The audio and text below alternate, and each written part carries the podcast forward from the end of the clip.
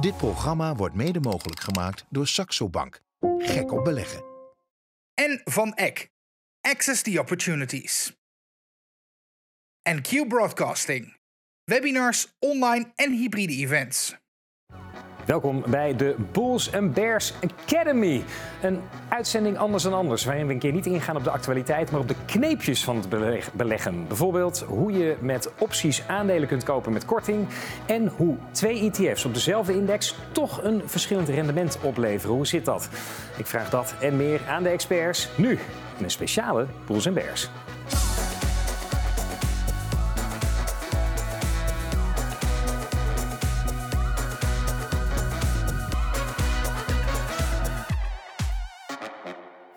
Goed dat je kijkt naar de Bulls and Academy. Speciale uitzending dus met eh, twee hele speciale gasten. Martijn Roosmuller, CEO Europa van het Fondshuis Van Eck.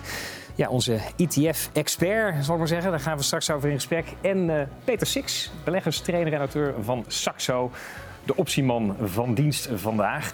Eh, Martijn, ETF's, iedereen heeft ze bijna, zou je zeggen. Zijn er nou nog zoveel dingen over onbekend? Ja, toch nog wel meer eh, dan we denken waarschijnlijk. Eh, vaak denken mensen toch, hè, ETF, een beetje een, een ja, niet-intuïtieve naam. Hè. Wat zit daar nou achter? Zal misschien toch wel een beetje een complex product zijn. Nou, ik hoop vandaag te gaan uitleggen dat ze eigenlijk eh, ja, behoorlijk eenvoudig zijn. En eh, hè, dat eigenlijk iedereen ze kan begrijpen. Ja, en toch een paar kneepjes zijn waar je op moet letten. Wil je de goede selecteren? Daar gaan we het straks over hebben. Maar eerst, Peter, naar opties. Ja, ik ben geen optiebelegger. In mijn beleving is dat een beetje obscuur. Eh turbo's, sprinters, hefbomen, gekkigheid. Daar moet je toch van wegblijven. Eh, nee, maar dat is wel een gevoel wat veel beleggers herkennen. Die zeggen opties, derivaten, weapons of mass destruction. Maar ik denk juist dat de kracht van een optie is, is dat die heel veelzijdig toepasbaar is. En in die zin is het een veel intelligenter beleggingsproduct dan de turbo, om maar één te noemen. En de twee strategieën die ik wil bespreken vandaag, dat zijn twee defensieve strategieën. hè, Die je kunt gebruiken ook als aandelenbelegger. Of om wat minder risico te nemen. Of om ook wat rendement te maken in een markt die zijwaarts gaat. Defensieve strategieën, daar gaan we het straks over hebben. Maar eerst naar Beursplein 5. Ik zocht professioneel beurshandelaar Pim Bertens daarop om in de geschiedenis van opties te duiken. Pim, Amsterdam was ooit de eerste en dus oudste optiebeurs van Europa. Is het dan ook hier allemaal uitgevonden, de optie? Nee, nee. Dan moeten we veel verder terug. Naar de Grieken. De olijven, kun je je voorstellen, maar de olijfhandel was heel erg seizoensafhankelijk. De persen waren duur. Dus wat deden die olijfboeren? Die gingen een optie nemen op zo'n dure pers. Van mocht het seizoen slecht zijn, dan heb ik niet een hele pers, maar heb maar een klein beetje betaald. En de handelaren in die persen die dachten, nou als het slecht seizoen heb ik in ieder geval dat beetje nog. En dat is de eerste, eigenlijk de eerste vorm van opties. Nee, jij stond hier op de vloer, jij handelde erin. Hoe ging dat? mierennest was het. Zeker voor een buitenstaander. Als je erin zat, was het wat logischer. Je had eigenlijk verschillende partijen. Je had de market makers, dat waren degenen die altijd kochten of verkochten. Op eigen boek, hadden een rode badge. En dan had je de makelaars, de brokers, die hadden een blauwe badge. Die hadden klantenorders. Die twee kwamen samen hier op de vloer en die probeerden een prijs te maken voor beide partijen het beste was. Gekkenhuis, geloof ik. Gekkenhuis. En het was zo druk dat als je eenmaal vooraan stond, waar de broker jou het beste hoorde, dan ging je daar niet weg. Je gooide je spullen op de grond, er lag op het eind van de dag zo'n laag met troep op de vloer. En we hadden ook runners, zo ben ik ook begonnen vroeger. Dan ging je de tickets ophalen wat ze gehandeld hadden. Die moest ik invoeren in een computer om te kijken hoe ze zaten. En dan gaf ik die weer terug aan de handelaar. Maar ook de koffie en de broodjes ging ik brengen. Ze wilden op die tegel blijven staan. Maar waren opties nou ongelooflijk risicovolle speculatieve instrumenten? Of hoe werd het nou ingezet? Eigenlijk hier niet. Hier werd het door professionele partijen gebruikt. Ook door pensioenfondsen waar we voor handelden. De echte gokkers zijn toch vaak de particulieren. En die gebruiken het als een eh, ja, als speculatief instrument. Ja, mooie oude beelden. Jullie hebben allebei op die beursvloer gestaan. Hebben nog wel eens heimwee naar Martijn, of niet?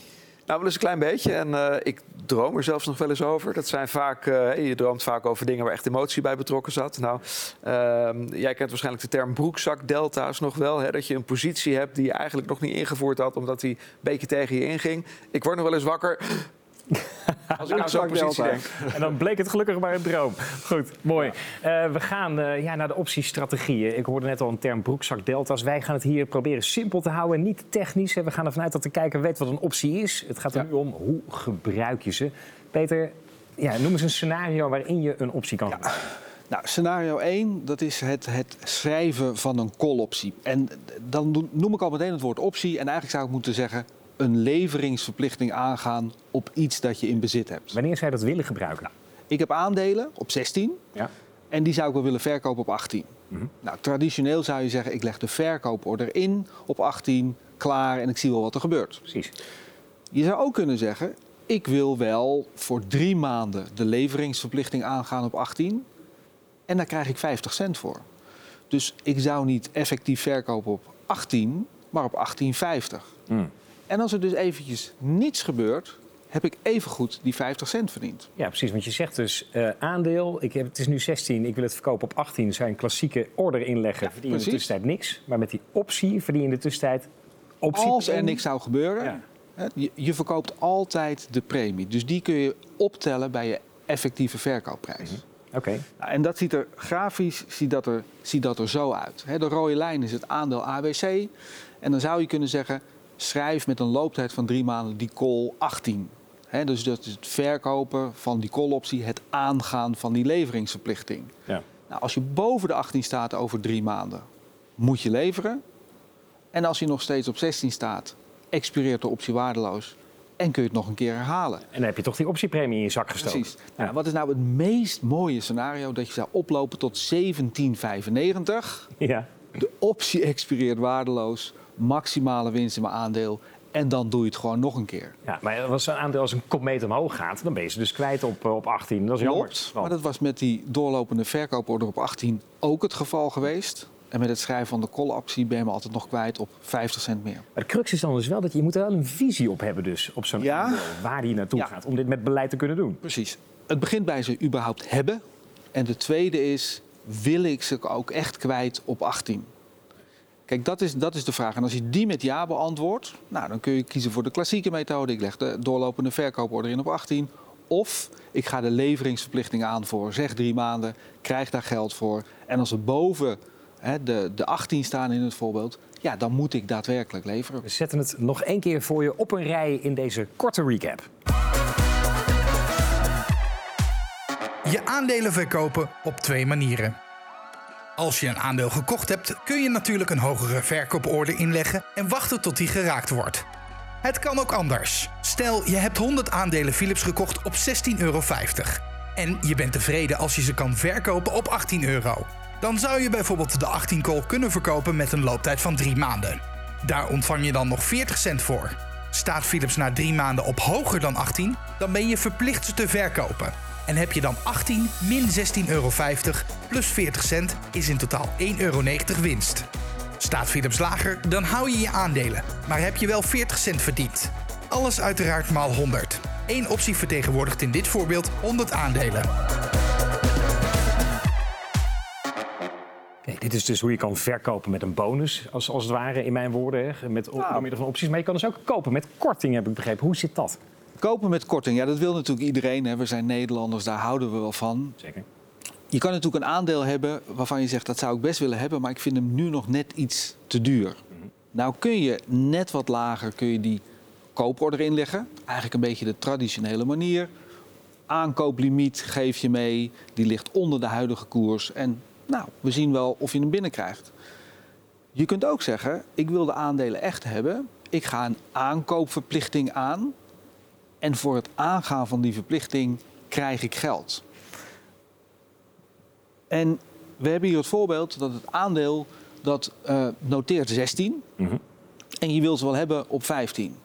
Methode 1, aankooporder op 15. Methode 2, ik verkoop de 15 poet en weet dat ik met één optie de aankoopverplichting aanga om ze te kopen voor 1500 stuks. Dus vergeleken met de klassieke methode, als dat aandeel nooit zakt naar 15, krijg je ze niet. Maar dat was met de klassieke methode ook zo. Precies? En met die optie krijg je ze ook niet, maar heb je wel wat verdiend, begrijp ik. Exact. Ja. Dat klopt. Eh, maar wat nou als zo'n aandeel als een komeet door die grens zakt en volledig naar de bodem gaat? Dan ben je natuurlijk alsnog wel de pineut. Ja, nou, er zijn een aantal scenario's. Je had- Je had ook de aandelen kunnen kopen op 15. En als het dan naar de boot gaat, ja, dan ben je, als ze failliet gaan, naar nul. Dan ben je 15 kwijt. Mhm.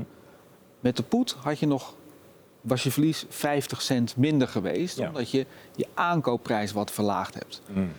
Daarom is het natuurlijk wel belangrijk om je huiswerk te doen. Wil ik dit aandeel hebben? Nou, het stond op je verlanglijstje, het staat op je verlanglijstje. Je wil alleen wat korting hebben ten opzichte van die huidige koers. Nou, en dan kan het schrijven van die poet goede diensten bewijzen. Wat is belangrijk? Realiseer je dat één poetoptie gaat over 100 aandelen.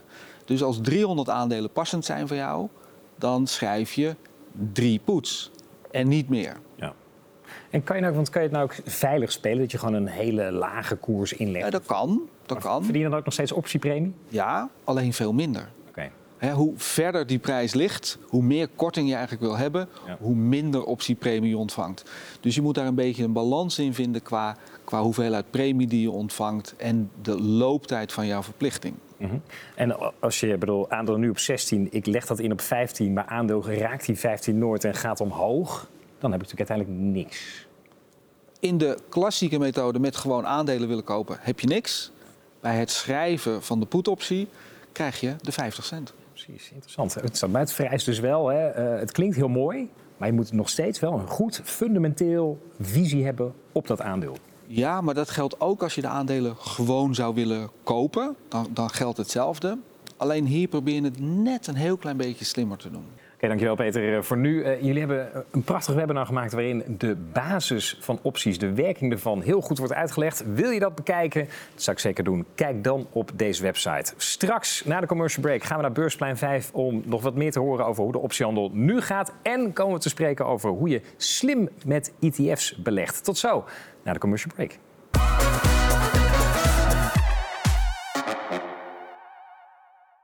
Dit programma wordt mede mogelijk gemaakt door Saxo Bank. Gek op beleggen. En van Eck. Access the Opportunities. En Q Broadcasting. Webinars, online en hybride events. Dit programma wordt mede mogelijk gemaakt door Saxo Bank. Gek op beleggen. En van Eck. Access the Opportunities. En Q Broadcasting. Webinars, online en hybride events. Welkom terug bij deze speciale Bulls and Bears Academy. Waarin we wat dieper ingaan op de kneepjes van het beleggen. Voor de break hadden we het over opties. Straks komen we te spreken over hoe slim om te gaan met ETF's. Maar eerst terug naar Beursplein 5. Professioneel beurshandelaar Pim Bertens laat ons zien hoe optiehandel nu gaat. Pim, van eh, 1200 schreeuwende handelaren vroeger naar ongeveer 1200 zoemende schermen Ja. nu. Totaal ander, totaal ander gezicht, andere sfeer. Eh, maar één gezicht blijft hetzelfde als Paul. We hebben veel gehandeld vroeger met hele ouderwetse tickets. Ik koop, hij verkocht, eh, nietje erin en de trade ging mee. Ja, koper, verkoper, analoog kwam de deal ter plekke tot stand. Zo ging het. Vroeger was jij dan een rode badge, dan had je die blauwe badges tegenover je staan. Hoe werkt dat nu? Ja, tegenwoordig ge- gebeurt dat heel veel via Bloomberg. Eh, dat is een wereldwijd financieel informatiesysteem wat eigenlijk door iedereen gebruikt wordt. Ben je nog steeds een rode badge? Uh, ja, in zekere zin wel. Ja, ja, ja. En waar zijn dan de blauwe badges? Ehm, die zie je hier op eh, Bloomberg Chat. Dit zijn allerlei tegenpartijen, veel brokers, eh, wat we tegenwoordig noemen IDB, op banken, eh, andere cliënten. Ehm, waarmee we hier eh, ja, trades En je overeenkomen. hebt er nog eens een chatschermpje, zie ik. Je hebt nog steeds die mensen van vlees en bloed aan de andere kant waar je mee communiceert. Net zoals vroeger. Ja, klopt. Ja, het is Ook alleen nog steeds eh, het psychologische spelletje. Een beetje wel, maar eh, wel veel minder dan vroeger. Ik, ik, ik hoor weinig geschreeuw, maar wel af en toe van die geluidjes, soort pingetjes of zo. Wat is Ja. dat? Eh, ja, dat is een alert, zoals we dat noemen. Dat eh, geeft het systeem aan dat je een, een trade doet. Dus vaak heb je bijvoorbeeld een order in liggen op een bepaalde prijs, een limietprijs. Die gaat op dat moment nog niet, maar als de markt verandert, dan kan het zijn dat, dat die order wel gevuld wordt, zoals we dat noemen. Dus dan heb je, je een, order voor een call kopen, heb je erin gelegd bijvoorbeeld. Ja. En dan hoor je dat geluidje en dan weet je, bam, ik heb hem. Ja, en dat is En dan- belang- belangrijk om te weten, want dat verandert je positie, dat verandert je risico's. En dat moet ook gecommuniceerd worden met de diverse desks vaak. Dus, eh, dus dat is wel belangrijk. Eh, Als ik dit nou zelf thuis wil hebben, bedoel, eh, wat kost dat? Ja, zo'n Bloomberg dat kost rond de 3000 euro per maand. Ik denk dat we hier in het bedrijf zo'n eh, 25 terminals hebben draaien. Dus dan heb je een beetje een idee. Maar dit moet je echt wel hebben om professioneel mee te doen. Eh, zeker. Ook een handelssysteem wat, eh, waar je een bepaalde snelheid mee hebt, waar je goede informatie uit krijgt. Dat is ook erg belangrijk. is ook niet gratis. Ja, en tot slot heb je toch wel wat eh, kennis en ervaring nodig. Heb je nu iets openstaan waarvan je denkt van, nou, daar moet ik even op letten met een schuin oog? Ehm, ja, eigenlijk altijd wel. Maar het is vandaag relatief rustig, dus de dingen bewegen niet heel snel.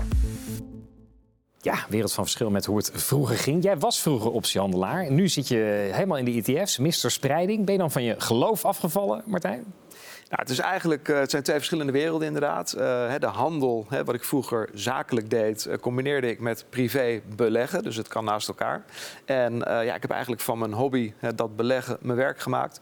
de reden was, heel kort samengevat, ik vond dat de beleggingsproducten die 15, 20 jaar geleden in Nederland werden aangeboden, eigenlijk wel wat verbeterd konden worden. En uh, ja, ik heb daar met uh, eh, ETF-bedrijf uh, Think ETF's destijds nog voor Van Eck ehm, ja, een, uh, een carrière switch gemaakt. Precies, en het is heel groot geworden, ETF's. Wat zijn het? Dat ga je nu zien in één minuut. ETF's in minder dan één minuut. ETF staat voor Exchange Traded Fund, oftewel een fonds dat op de beurs verhandeld wordt. Een ETF wordt ook wel een tracker genoemd. Het volgt de onderliggende index. Gaat de koers van die index omhoog, dan stijgt de ETF in waarde. Maar daalt de koers van de onderliggende index, dan daalt de waarde van de ETF. Zo'n onderliggende index kan bijvoorbeeld de AEX-index zijn, de Japanse Nikkei-index of de Dow Jones-index. Maar omdat een index eigenlijk gewoon een mandje aandelen is, zijn er nog veel meer ETF's. Zo heb je ETF's die bepaalde landen of werelddelen volgen ETF's die zich richten op bepaalde sectoren zoals technologie, banken of gezondheidszorg. En je hebt ETF's die een specifiek thema hebben, zoals dividend of duurzaamheid. Inmiddels zijn er wereldwijd meer dan 7500 ETF's. En dit aantal lijkt door de stijgende populariteit van ETF's alleen maar toe te nemen. Als je bijvoorbeeld zo'n AIX-ETF, als ik nou 1000 euro in zo'n van AX ETF steek, moet jij dan voor 1000 euro AX aandelen gaan kopen? Hoe werkt het? In principe wel, maar gelukkig hè, was dat al gebeurd voordat jij de ETF kocht. Mhm. ETF's worden verhandeld op de beurs door zogenaamde liquidity providers, handelshuizen, zoals flow traders, Optiver. En die hebben een bepaalde werkvoorraad. Dus ze hebben eigenlijk de werkvoorraad al bij ons gehaald. Dus het geld was al belegd. En op het moment dat jij 1000 euro aan een ETF uitgeeft, koop je hem eigenlijk van nou ja, de groothandel, van de handelshuizen. Aandelen in dat mandje wat al door hen gemaakt is. Exact. Oké, check. Uh, is, want er wordt altijd gezegd ETF's spreiding. Je bent automatisch gespreid. Is dat zo? Nou, je bent in principe automatisch gespreid, maar het is goed om als belegger te kijken naar uh, de ETF die je wil kopen. Hè, of uh, de vlag de lading dekt. Hè, je hebt bijvoorbeeld wereldwijd uh, beleggende ETF's, mm -hmm. maar ja, de ene is de andere niet. Nee, hoe zou, want als ik een MSCI World ETF, ja, dan ben ik toch wereldwijd gespreid, automatisch? Ja, nou dat zou je dus denken. Toen wij een jaar of, uh, nou inmiddels is het een jaar of dertien geleden, onze eerste wereldwijd gespreide ETF wilden maken, begonnen we ook eigenlijk bij die MSCI World Index. Ja. Nou, we hebben hier beide indices naast elkaar gezet, namelijk de MSCI World en de index waar wij uiteindelijk voor gekozen hebben voor onze wereldwijde ETF. Mhm. Nou, het grote verschil zie je eigenlijk in één oogopslag. MSCI World is heel erg US-focused. Dus de, uh, ja, het grootste deel van de index, van het mandje, in dit geval zo'n 70% zit in Amerika. Ja, is dat wereldwijd gespreid? De een vindt van wel, de ander vindt dat uh, toch een beetje te veel Amerika. Ja, dus een wereldwijd gespreide ETF, MSCI World. Kijk altijd wat eronder zit, want voordat je het weet ben je toch onevenwichtig belegd. Ja, voordat je het weet ben je vooral in Amerika aan het beleggen. Juist. En over spreiding. Ik bedoel, uh, ja, een van de grootste beleggers, misschien wel de grootste ooit, zei over spreiding het volgende. We think diversification is as practice generally makes very little sense for anyone that knows what they're doing. Uh, they diversification is a protection against ignorance. I mean, if you want to make sure that nothing bad happens to you relative to the market, you own everything. There's nothing wrong with that. I mean, that, that is a perfectly sound approach for somebody who, who does not feel they know how to analyze businesses. Ja, spreiden is voor de onnozelen, begrijp ik hieruit.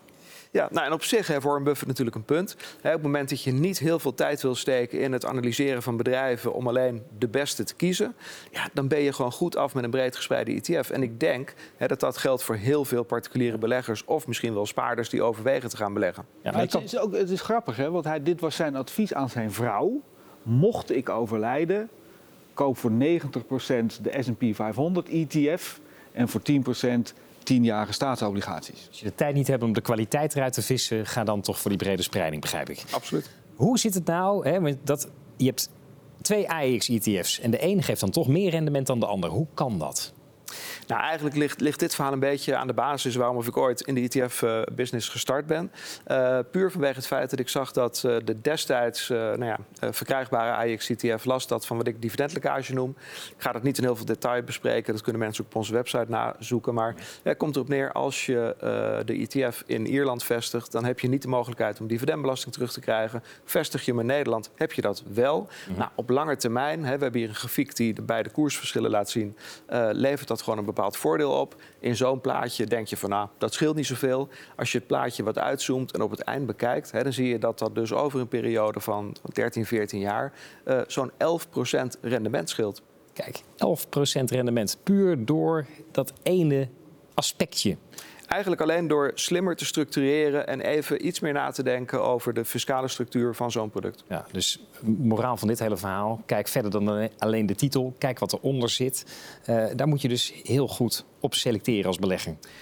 Daar moet je heel goed op selecteren. En een van de manieren om dat te doen is, uh, kijk naar de ISIN-code. Begint die met NL in het geval van de ETF, dan zit je uh, fiscaal gezien goed. Oké, dan heb je sowieso al geen dividendlekkage. Exact. Kijk, check. Dus zo zijn natuurlijk veel meer kneepjes. Dit zijn maar twee voorbeelden. Wil je meer weten over het beleggen in ETF, bijvoorbeeld via de Van Eck ETF Academy, kijk dan op deze website.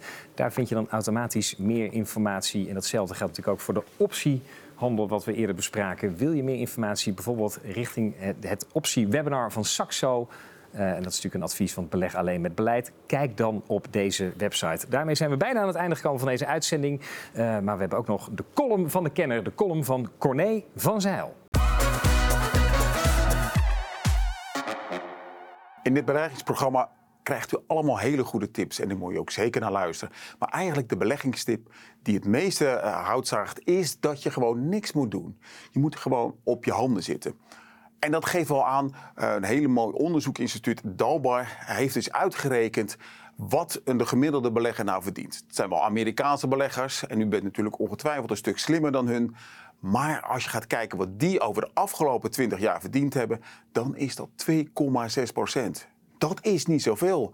Als je gewoon die 20 jaar lang in een gemixte portefeuille, 60% aandelen, 40% obligaties had gezeten en helemaal niks gedaan, had je 6,4% verdiend. Als u met 100.000 euro begonnen was, dan had u in die 20 jaar 177.000 euro verdiend. Maar als je niks had gedaan, dan was dat 345.000 geweest. Ergo, op je handen zitten is een hele goede strategie. En waarom komt het nou? Omdat iedereen de tips van de buurman wil opvolgen, die er eigenlijk ook niet zoveel verstand van heeft, maar wel graag u wil vertellen hoeveel hij ermee verdiend heeft. Dat is meestal toch niet waar, dus trek u daar niks van aan. Het beste is om je eigen strategie te volgen, heel saai te beleggen en eigenlijk maar heel erg weinig te doen. Wijze woorden weer van Corné van Zijl, stratege bij vermogensbeheerder Actiam. Eh, tot zover deze Bulls Bears Academy. Martijn Rozenmuller, CEO Europa bij Fondshuis van Eck. Dankjewel. Geldt ook natuurlijk voor Peter Six, beleggerstrainer en auteur van Saxo. U bedankt voor het kijken. Volgende week zijn we weer terug met een reguliere Bulls Bears volop actualiteit en ontwikkelingen. Heel graag. Tot dan.